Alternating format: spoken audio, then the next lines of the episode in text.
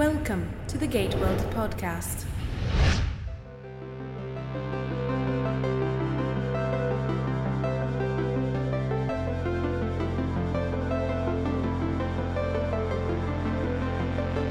Welcome to episode one hundred fifty-four of the GateWorld podcast, a show where two nerds talk about all things Stargate.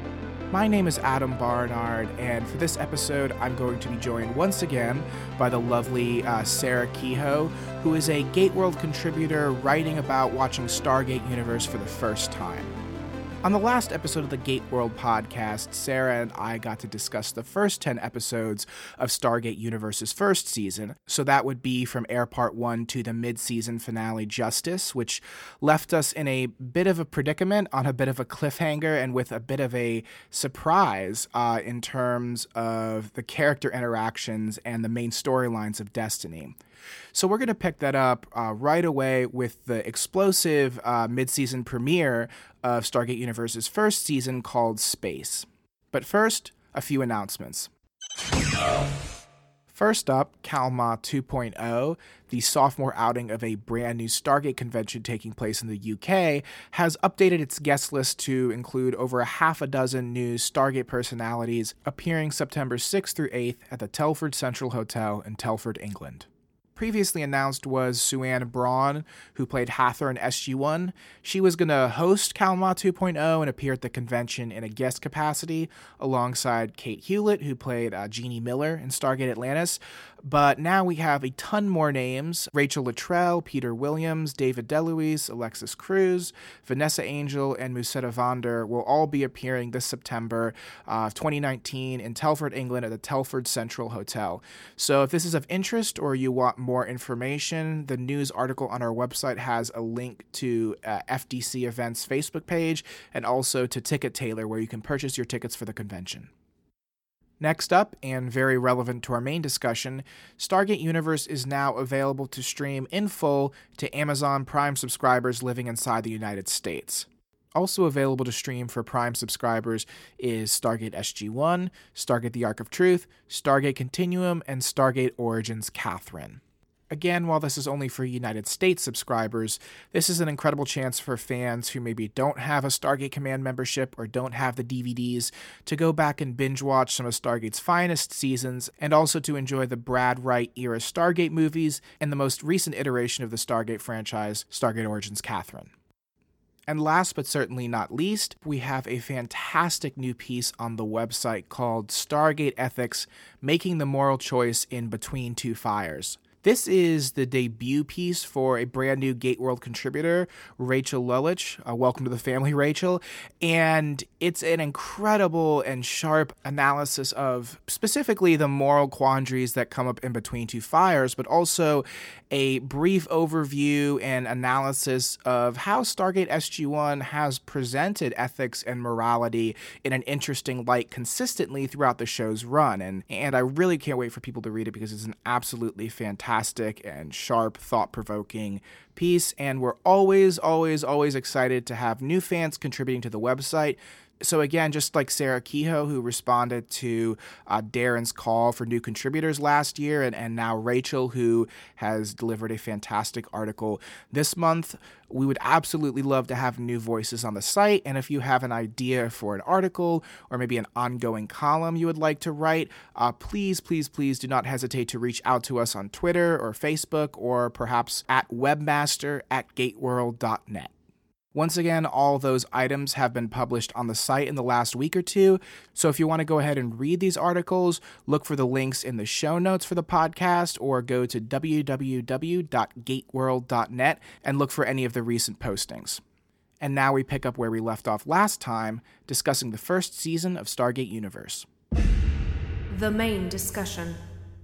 So fast forwarding the five months then to Space, how did Space resolve or continue the story for you? Because it continues the plot threads of Justice and the central conflict of Justice, but it also introduces our first alien race, or truly humanoid alien race, um, that will be recurring moving forward, and, and continues the story, but in a totally different direction, using a totally different mechanism of action.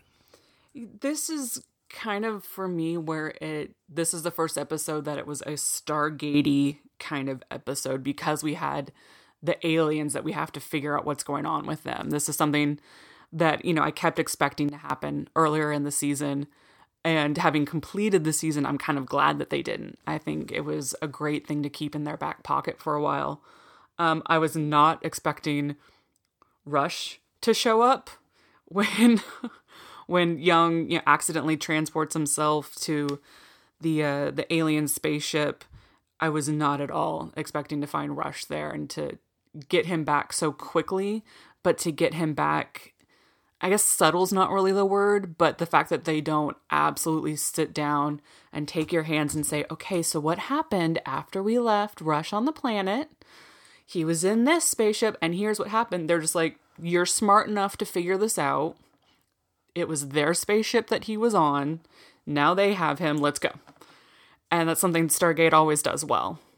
Yeah, and they could have easily done a Castaway type episode where it's like we just cut to Rush for half the episode, or we, or we tell his story of how he got onto the ship. But I think, to your point, this plays way better to a sense of surprise, and it's a worthwhile twist and something that was needed to keep the action going. I feel like because the first half, as great as it is, was really slow, we needed this kind of story beat just to say, look, here's what happened. The rest is common sense. Fill it in yourself in a, in a sense.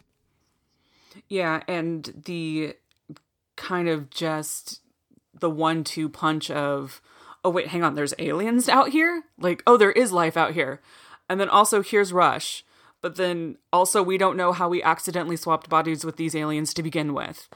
And, you know, pushing forward from that, the aliens keep coming back and keep popping up in ways that we're not entirely sure how they even know that we're here, much less specifically where here is.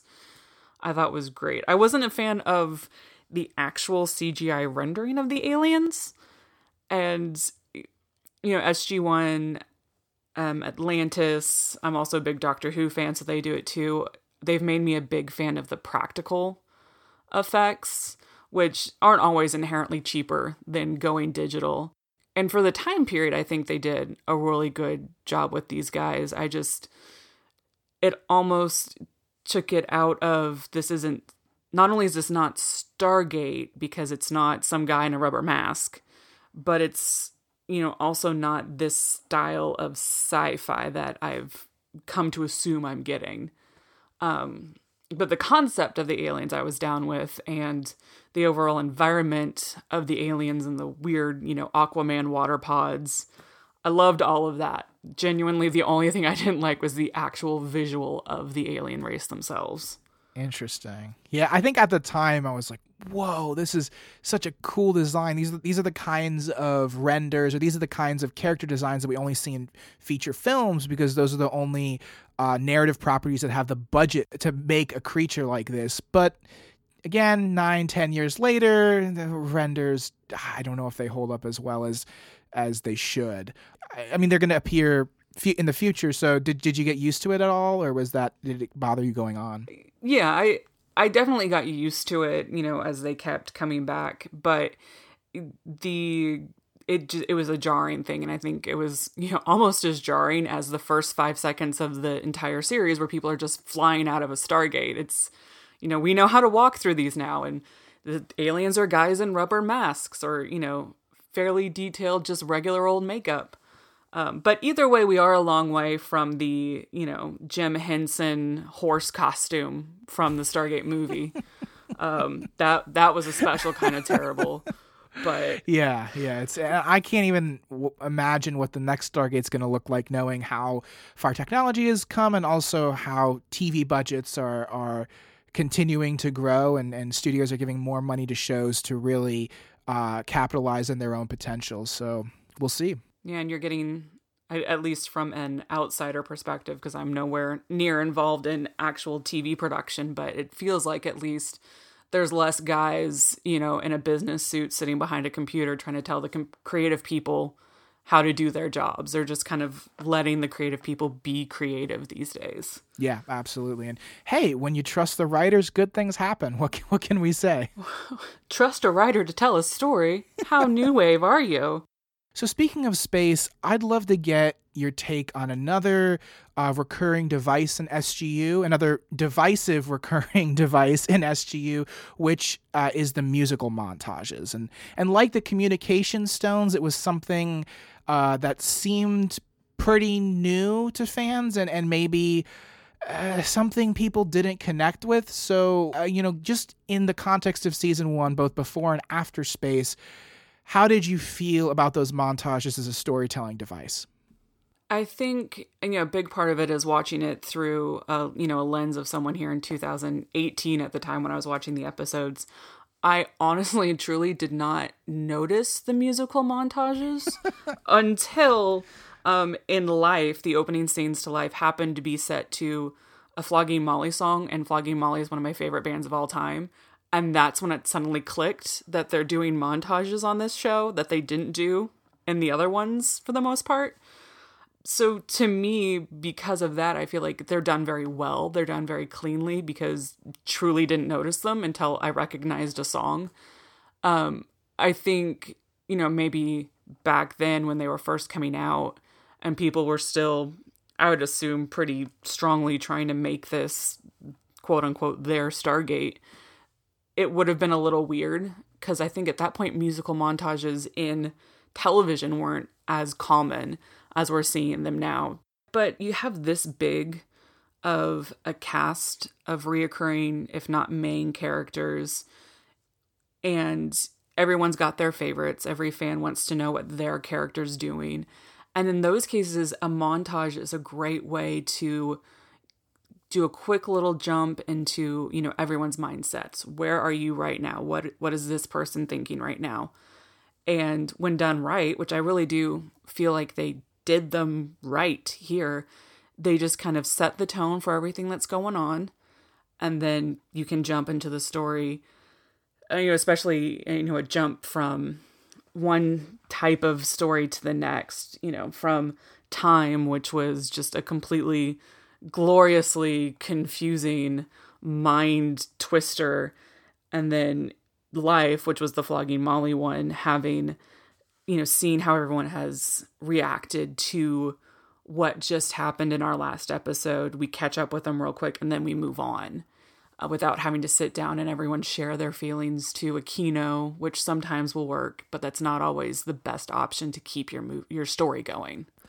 I feel like in, in a lot of shows, In, in the past times, writers would have characters monologue, and, and it would it would be like that was the only way they could let the audience know uh, how the characters were feeling and be absolutely sure the audience knew every detail of how the characters were feeling. Whereas with a musical montage, boils down to the most essential nonverbal visual storytelling. I think S G U played with with voyeurism as a theme, you know, between the the Kino diaries, between, you know, having Kinos flying around on the Destiny.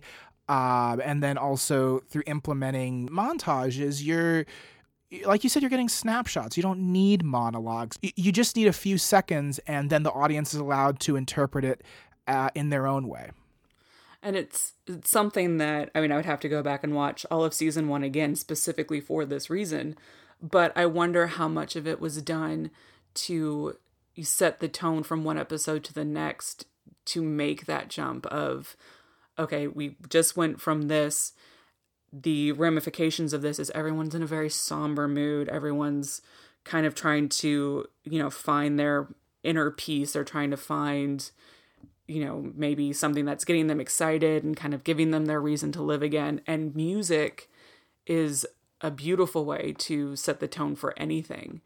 And, you know, pop music or popular, not to be specific pop, but is a kind of a universal way of handling it. It's also a really good way of reminding us that, you know, S G U is still modern day. It's still happening, you know, in outer space right now while you're at home, you know, cooking dinner, doing your homework, checking your email for work. It's all happening right now. And kind of pushing that to remind you of where you are in time, not and not just in space. Yeah. God, what a great pun. What a great double pun. I love that.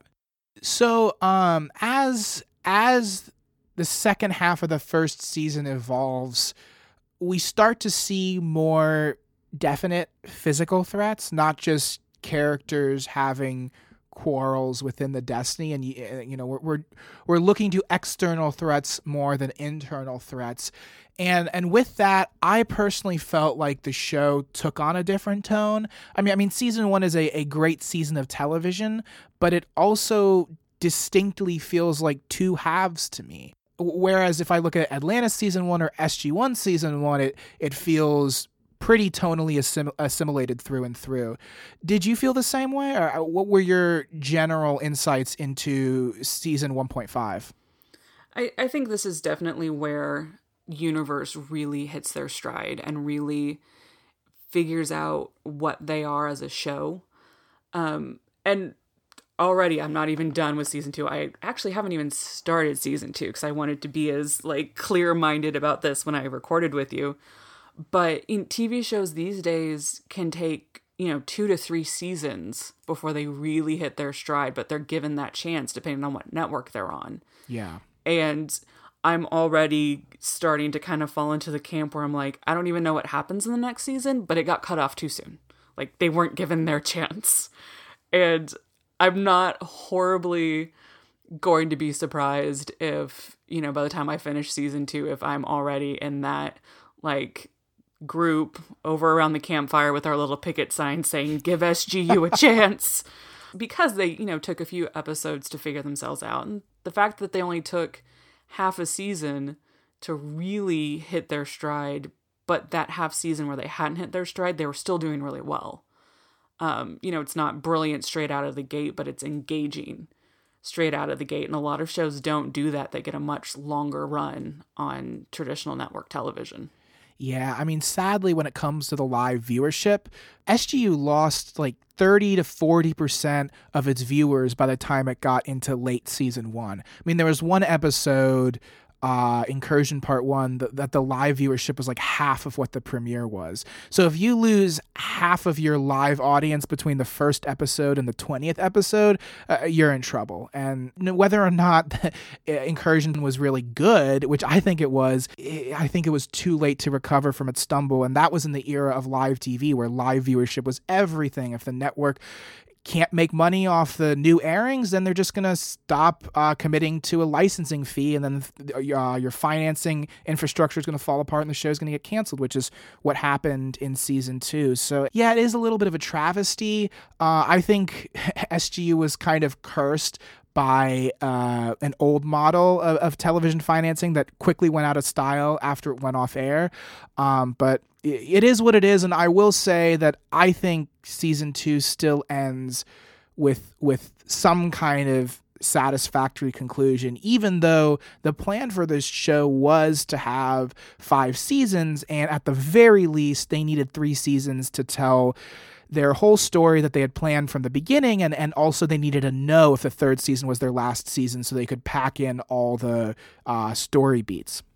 Well, and you know, two a decade ago, I was amongst a very small group of people that didn't have television. All I had was this newfangled Netflix thing. And so Hollywood slash Vancouver, Hollywood as a whole didn't entirely know what to make of this new piece of competition that people were flocking to in droves.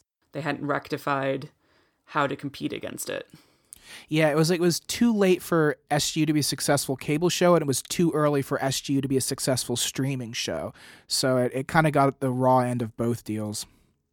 So as the final ten episodes ramp up past Space and and Divided, were there any stories that you liked, anything you thought stood out, you know, any moments where uh, that you can point to where you said, yeah, that's that's a great example of S G U hitting its stride, or that's a great example of the show doing what it does best, and and just what are kind of your scattered highlights and maybe even some parts you didn't like about these last ten episodes? I I really, you know, because this is where S G U hit its stride, I kind of went nuts at this point. I I had a day where the weather was really bad and I wasn't about to drive two hours to work. So I called in and I sat down with S G U and a bottle of wine, and I watched like two discs straight in a row because I got so into, I loved the civilians versus the military, which, you know, they started out with injustice, and Young was trying really hard to prevent that from becoming a problem. And of course, it very quickly became a problem. And you have Rush and Chloe and uh, Camille, you know, kind of putting together this coup of other civilians, and they they were the ones who decided it's us against the military, and how that plays throughout really the rest of the season was really, really interesting. I loved how it played out in Faith, with certain people being like, you know what, we're not entirely sure about this planet, but it's good enough for us. We're done. We're out. And the only reason, you know, they end up going back is because, you know, Young dug in his heels. He was almost kind of ready to let the civilians stay. But when, of course, um, Scott and Johansson were like, okay, no, we're going to stay too, because we're going to help these people. That's when Young reacted and forced them back in. Of course, that's when we find out about uh, T J being pregnant. And, you know, I know it's always one of those, they write it in because typically the actress is pregnant and you can't hide it in this style of a show. But because we've known about this affair, um, yeah. love triangle, quadrangle thing with Young and Telford and, you know, Emily Young and T J, that, you know, threw a really interesting wrench into it and almost pulls her out of the military side of the military versus civilians situation. And I kind of just loved pulling all that through, and how, you know, I know we're going to talk about the finale here in a second, but that it took a huge shakeup in their, you know, somewhat calm life to get them to come back together. You know, they straight up Brady Bunch, you know, split the ship down the middle for a while. And, you know, all that became really interesting. And Eli being torn and Chloe being torn, and they're, you know, going on different sides of the duct tape line down the center of the ship, pulled in some really interesting character developments. Something else I really loved about the the final end, or the final kind of half of the season, and something that S G U does really well, is their, the taking of the risks, and having um, Amanda, whose last name I can't think of, but she's quadriplegic scientist, and they were willing to try that out and go there and take something that most shows wouldn't, you know, touch, because we might, you know, offend a group of people. They're like, we're going to do it. We're just going to do it respectfully. We're going to take that risk. And the almost just basically that's what it is. The risks they were willing to take with their storytelling and where they were moving their characters was what really drew me in to the last half of the season. Yeah. That, that arc with Amanda Perry and Sabotage was really controversial at the time. Uh, that episode also had the misfortune of its casting call being leaked to the internet. So this whole story arc, or in her character journey, was boiled down to three lines. And on paper, it looked highly offensive and insensitive and insane. And in a show that was already kind of going boldly where Stargate had never gone before, to the chagrin of many, many fans, this was like, okay, this is the final straw. Like, the writers have lost their darn mind.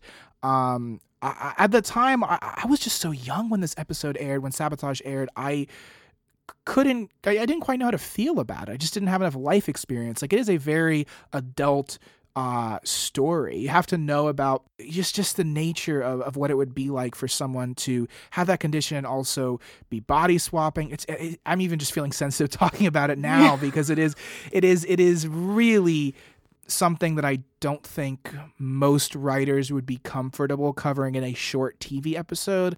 Again, it's it's just S G U solidifying its identity as, as a show that's going to go there, whether it stumbles or not. And, and in a way, I really like, I really admire it. I mean, there are times where I don't think it pulled off what it tried to do. In fact, I think it did embarrass itself. And I hear, I mean, S G U is my favorite show, but I'm happy to say that there were plenty of times where the show embarrassed itself and didn't quite land. But you gotta admire the the chutzpah.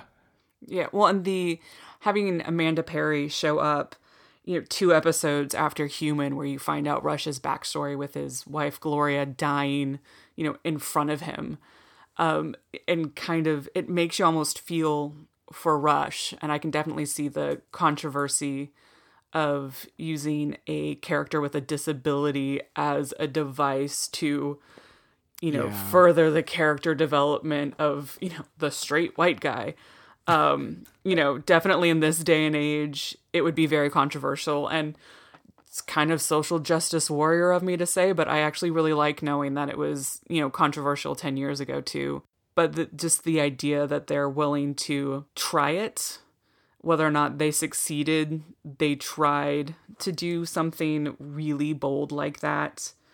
Um, you know, you have the cancer story, you have Eli's mother, um, and her, you know, health issue backstory. And none of those are, you know, simple run-of-the-mill stories that they were, you know, just kind of glossing over. Um, they don't maybe necessarily explore them as much, but they were willing to try something bigger than, you know, kind of quietly, you know, murmuring in the corner about somebody having a health issue and what happened to them or and how it affects them was really kind of cool to see.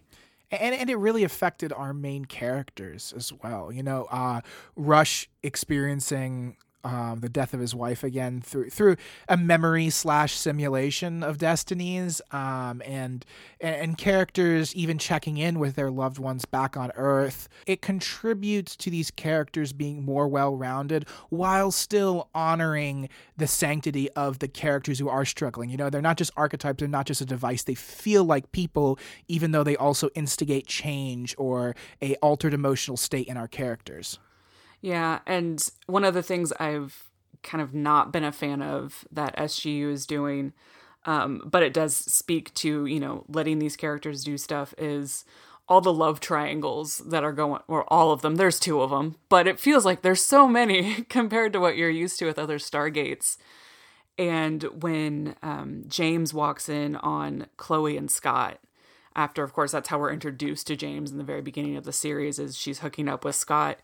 The fact that she never visibly freaks out. She doesn't throw a fit. She doesn't become the scorned woman.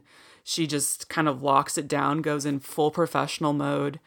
Um, that really made me impressed with James as a character coming through. Before that, she was just kind of, okay, so she's, you know, the military woman. She's, you know, got it. She's good at what she does.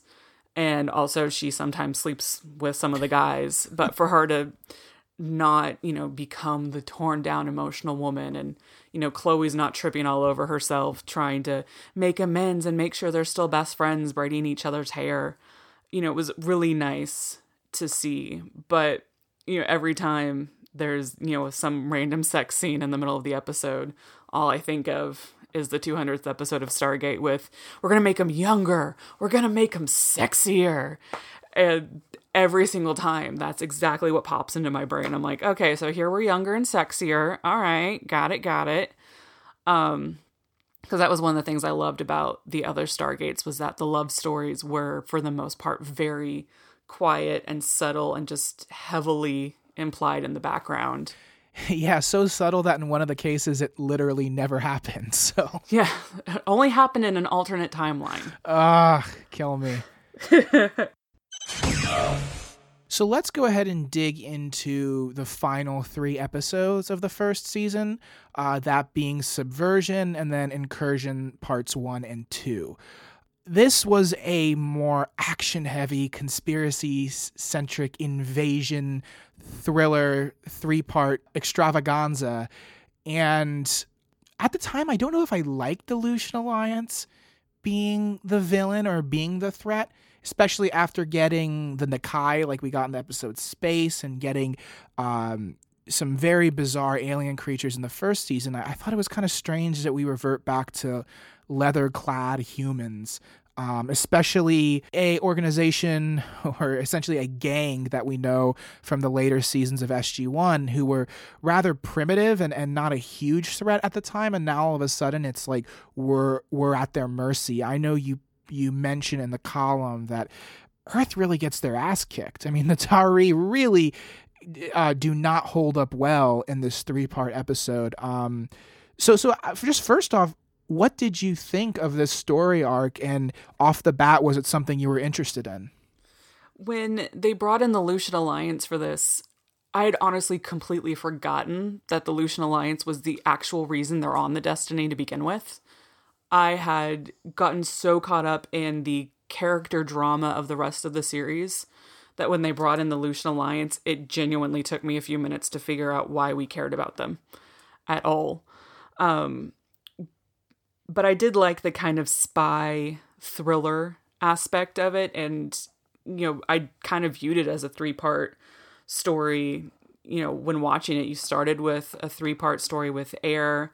You kind of end with this three-part story here.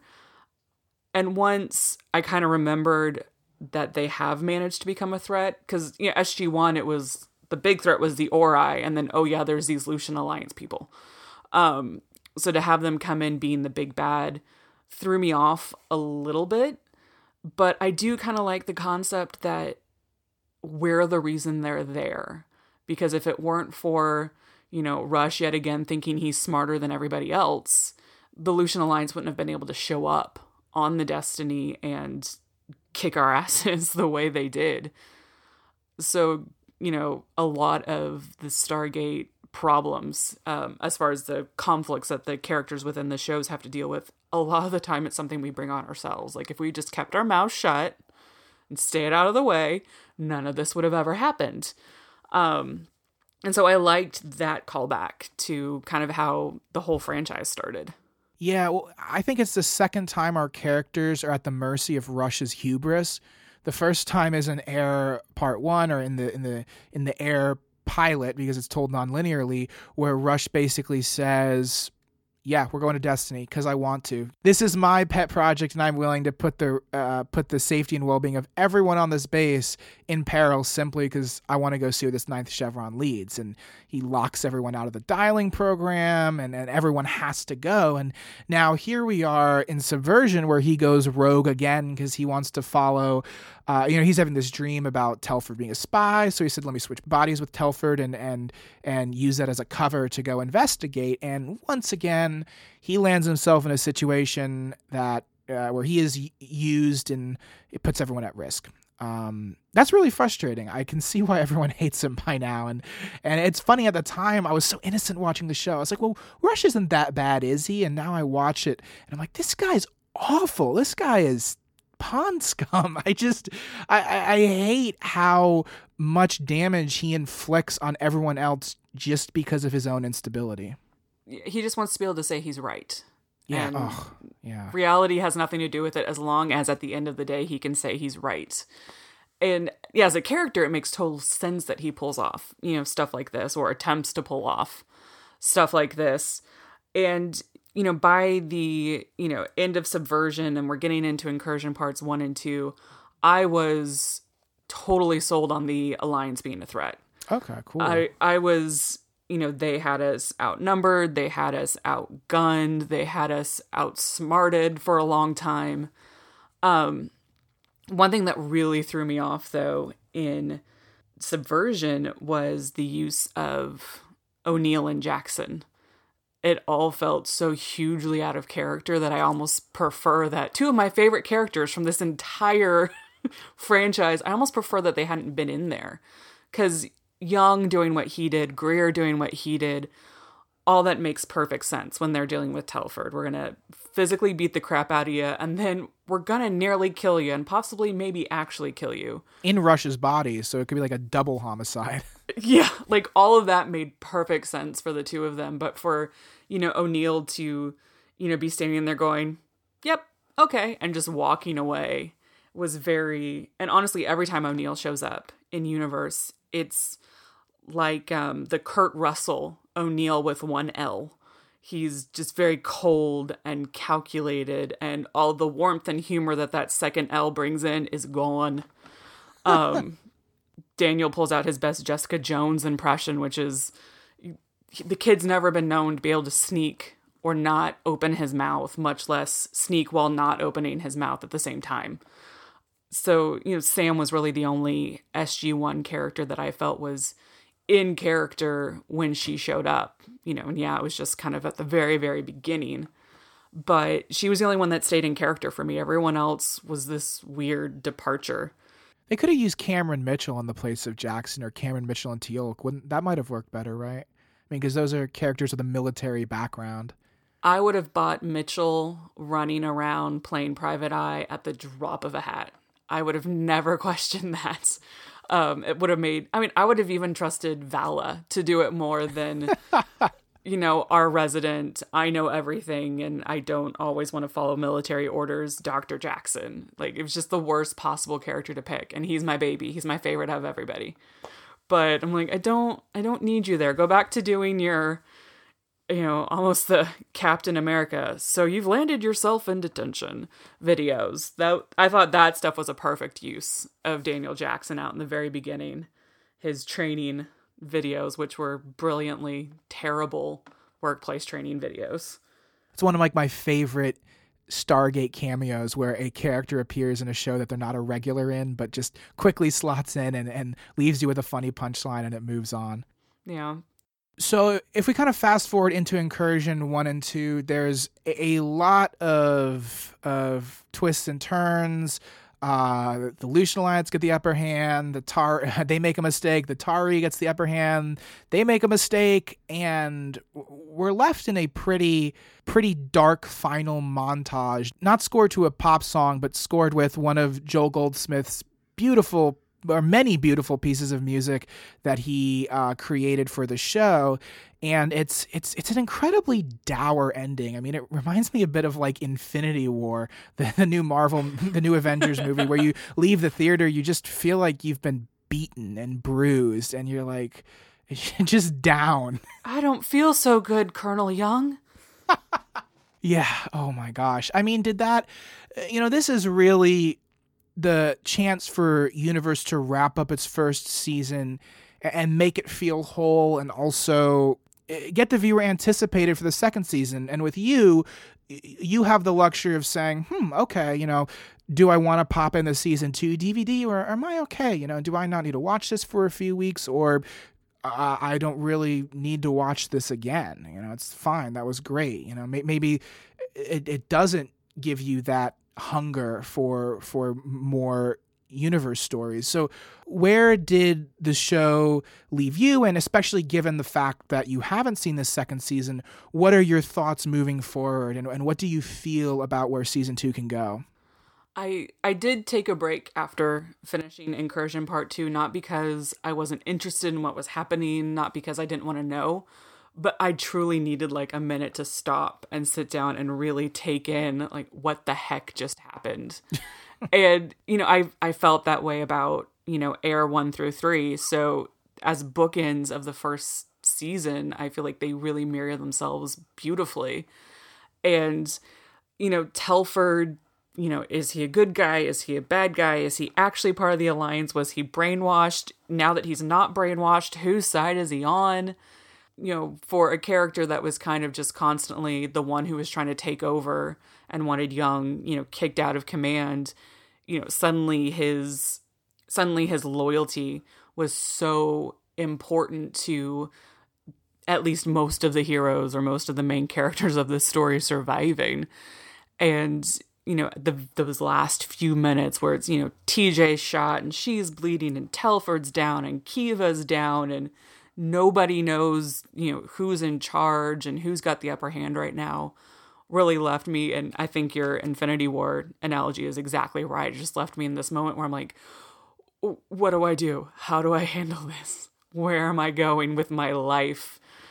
Yeah, it's a bit existentialist. Like, like even though there's a lot of running and gunning, and it's one of the first times we've got that in Universe, and in some ways it's reminiscent of what we got in S G one and even Atlantis with the Wraith. At the same time, it's it's deeply psychological, the drama. The, the, some of the things Kiva does are, are are deranged and merciless, and and some of the deaths in this episode are, are, are heartbreaking, and it just gets more and more and more tense towards the end. And then T J, who's pregnant, gets shot, and I mean, that's, again, no spoilers on that, but just in that moment, it's like, oh, that's that's sickening. That's just... It's uh, this can't end well, you know. Well, and you know they were brave enough to shoot the pregnant lady. You know, usually pregnant ladies are on this pedestal of you can't touch them, but I absolutely was pulled into the story they were telling. I, I definitely got to a point where I couldn't even pay attention to taking notes or developing full thoughts because I was so just, you know, it's close quarters battle. We're not shooting, you know, laser weapons across a whole valley towards someone else who's shooting a laser weapon across the valley at us. You know, we're all, you know, four feet away from each other and we're not sure who's on which side because everyone looks like a human. And, you know, as bodies hit the floor, as the viewer, you're not even entirely sure who all's getting shot half the time. When Kiva got shot, I thought it was one of our people for a few minutes. It took me a second to realize, I'm like, oh no, it's a bad guy. I'm okay with that. She can go. That's good. That's fine. We want that. I thought that it would end with Telford killing her. You know, the, the traditional Stargate route was like, oh, you know, they both drew their weapons at the same time, but of course the bad guy is going to get shot. Not not one of our series regulars, you know, not Lou, Lou Diamond Phillips. I mean, come on. But it, it pulled that move, and I think that's a great point to illustrate one of the themes that we've discussed, which is S G U consistently subverting expectations and breaking new ground while still telling quality stories and with, with compelling characters. At least that's where I'm coming from. Look, I like the show. I'm sorry. I can't help but geeking out. You're not allowed to like things that you like. I'm sorry. Right. It's two thousand nineteen. I should know. But yeah, I do love just how, you know, this is like the ninth time I've said it, but how much they're willing to try something outside of the box. It's not maybe very far away from the box, but, you know, it's still on the outer shell of something that we're just all so very, very used to for storytelling tropes. And to, you know, kill off someone who we just found out was a good guy, or assuming he dies, because heck if I know if he dies or not, you know, shooting the pregnant lady, the bad guys are actually smarter than the, you know, objectively smartest person we've got.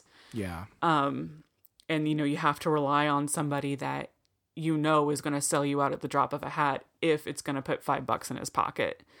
Is That's so just, true. Yeah. And if he can say he's right while putting that five bucks in his pocket, all the better for Rush.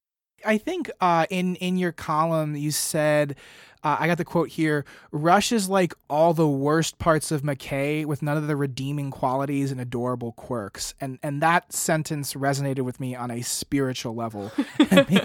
He's gleeful in his own depra- depravity. And it's, yeah. it's it's strange to watch sometimes.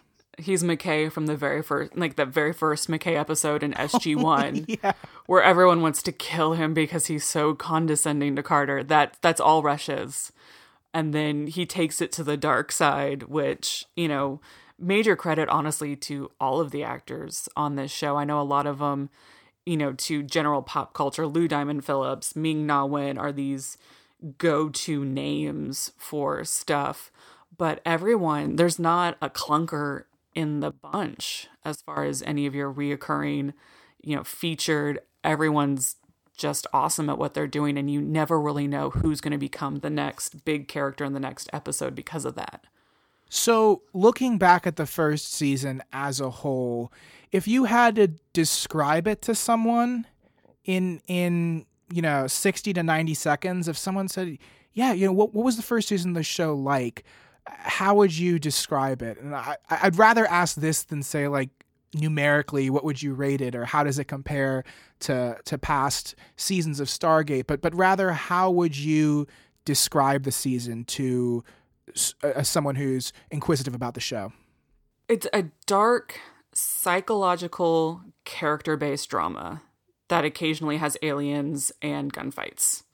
Stargate is something as a fandom that's hard to explain to people without, you know, making it sound like every other show out there when it's so different from them. And then this S G U is so different from the rest of the franchise. But, you know, it took a military show that was a every week shoot 'em up.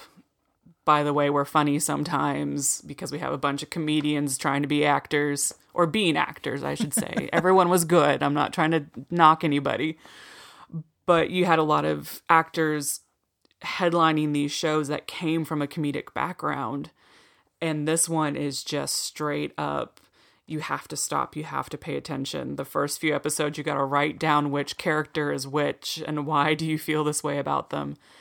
and the psychological character drama is what pulls you in on this one, as opposed to the overlying threat of a specific alien species. It's it's a bit higher maintenance than the other shows, isn't it? It's a bit more taxing mentally. And I, I might even hypothesize that's why people checked out quickly, because they're like, if I have to wait week to week and it's this dark and, you know, requires this much attention, like maybe they loved the more lighthearted nature of the past shows. And this this is a show that you have to almost commit to. You have to commit to paying attention. It, it's good.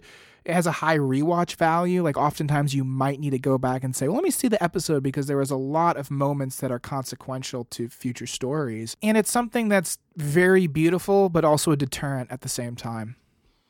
Yeah, you have to definitely be in the right headspace to be ready to watch an episode of S G U. You can't just put it on in the background and still get what's going on. You really have to sit down and concentrate on what you're watching. Any any final thoughts on the season? Anything we missed uh, specifically with characters or plot?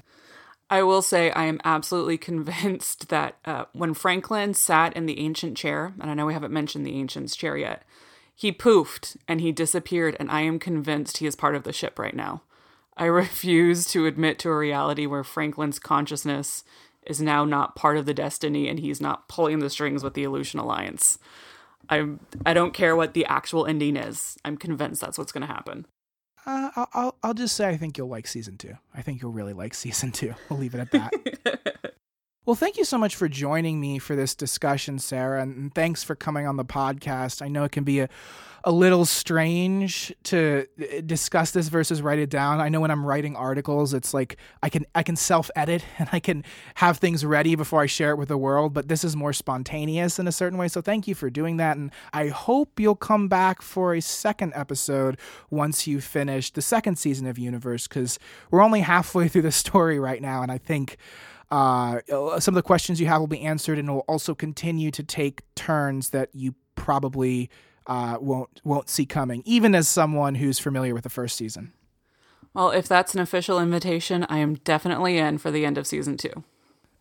Awesome.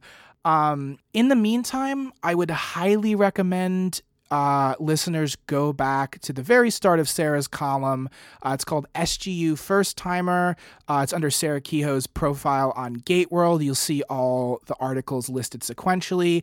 If you have the time, start, and obviously if you've seen uh, the first season of Stargate Universe, start her column at the beginning and read through it. Uh, you won't be disappointed.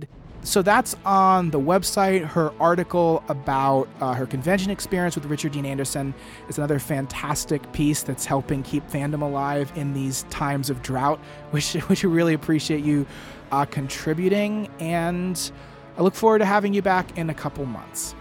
See you then.